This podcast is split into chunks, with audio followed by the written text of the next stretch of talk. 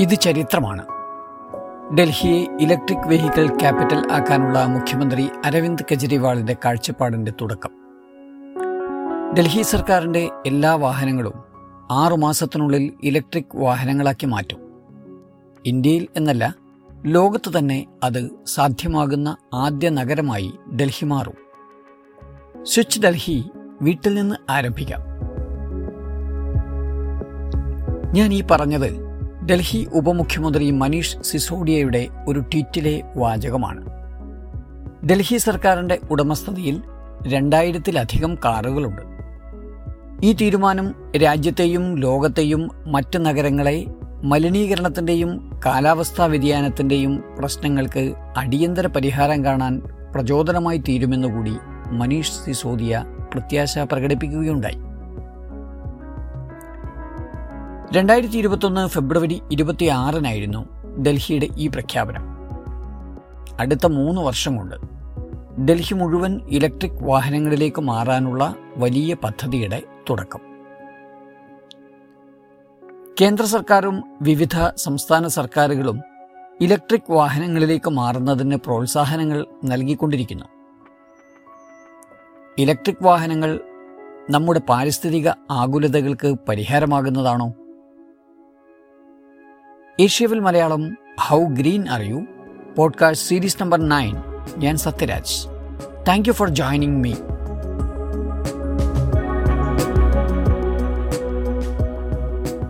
നമുക്ക് ചുറ്റും അല്ലെങ്കിൽ ലോകത്തിന്റെ ഏതെങ്കിലും ഒരു മൂലയിൽ മണ്ണിനും മനുഷ്യനും പരിസ്ഥിതിക്കും സംഭവിക്കുന്ന മാറ്റങ്ങൾ അതിലെ ആകുലതകൾ നമ്മൾ അറിഞ്ഞിരിക്കേണ്ട കാര്യങ്ങൾ. അങ്ങനെ ഒരുപാട് വിവരങ്ങളുമായി ഈ പോഡ്കാസ്റ്റ് സീരീസിൽ ഞാൻ ഉണ്ടാകും. നമുക്ക് ഒപ്പം നടക്കാം. ഹൗ ഗ്രീൻ ആർ യു ഇതൊരു പോഡ്കാസ്റ്റ് ആണല്ലോ. യാത്ര ചെയ്യുമ്പോഴും മറ്റ് ജോലി ചെയ്യുമ്പോഴും വിശ്രമവേളയിലും നിങ്ങൾക്ക് കേൾക്കാവുന്ന ഒന്ന്. എന്നും പറയുന്നത് പോലെ ഇത് ഒരു ഹെഡ്ഫോൺ ഉപയോഗിച്ച് കേൾക്കുന്നതായിരിക്കും നല്ലത്.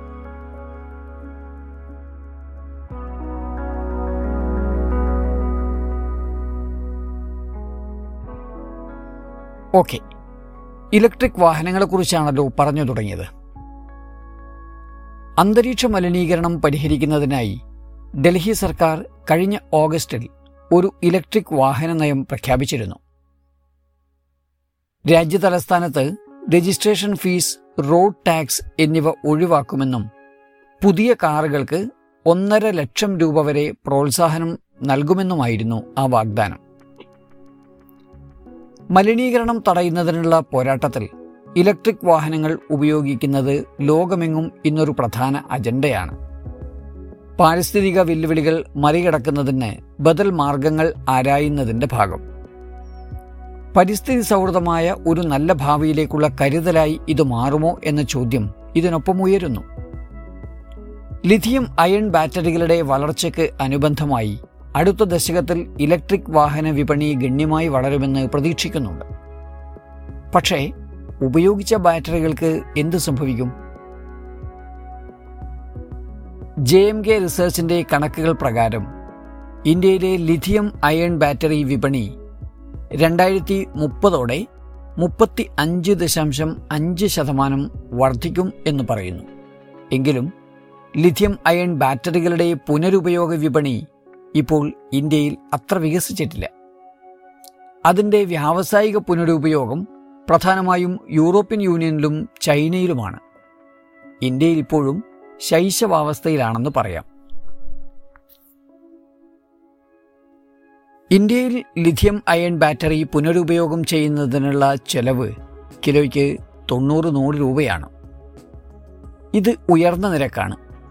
അതിനു പുറമെ അവയുടെ മാലിന്യം കൈകാര്യം ചെയ്യുമ്പോഴുള്ള അപകട സാധ്യതകളുമുണ്ട് അതിനാൽ ഇലക്ട്രിക് വാഹനങ്ങളുടെ വരവിൽ ആനന്ദിക്കുമ്പോഴും വരുന്ന ദശകത്തിൽ ലിഥിയം അയൺ ബാറ്ററികളുടെ തകരാർ കൈകാര്യം ചെയ്യാൻ ഇന്ത്യ എത്രത്തോളം തയ്യാറാണ് എന്നത് വലിയ ചോദ്യമായി അവശേഷിക്കും.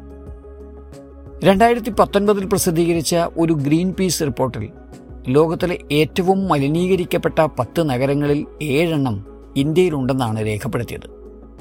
ഗുരുഗ്രാം ഒന്നാം സ്ഥാനത്തും ഗാസിയാബാദ് ഫരീദാബാദ് നോയിഡ എന്നിവ പട്ടികയിൽ ആദ്യ പത്തിൽ ഉൾപ്പെടുകയും ചെയ്തു. വികസനത്തിനൊപ്പം സമാന്തരമായി ഉടലെടുക്കുന്ന പാരിസ്ഥിതിക പ്രശ്നങ്ങളെ അഭിമുഖീകരിക്കുന്നതിൽ വേഗം കൈവരിക്കാൻ കഴിയുന്നില്ലെന്നത് വലിയ വെല്ലുവിളിയായി ഇന്ത്യയ്ക്ക് മുന്നിൽ നിലനിൽക്കുക തന്നെ ചെയ്യും. ഹൗ ഗ്രീൻ ആർ യു ഈ എപ്പിസോഡ് ഇവിടെ അവസാനിക്കുന്നു. അടുത്ത എപ്പിസോഡിലും നിങ്ങൾ ഒപ്പമുണ്ടാകും എന്ന പ്രതീക്ഷയോടെ ബൈ.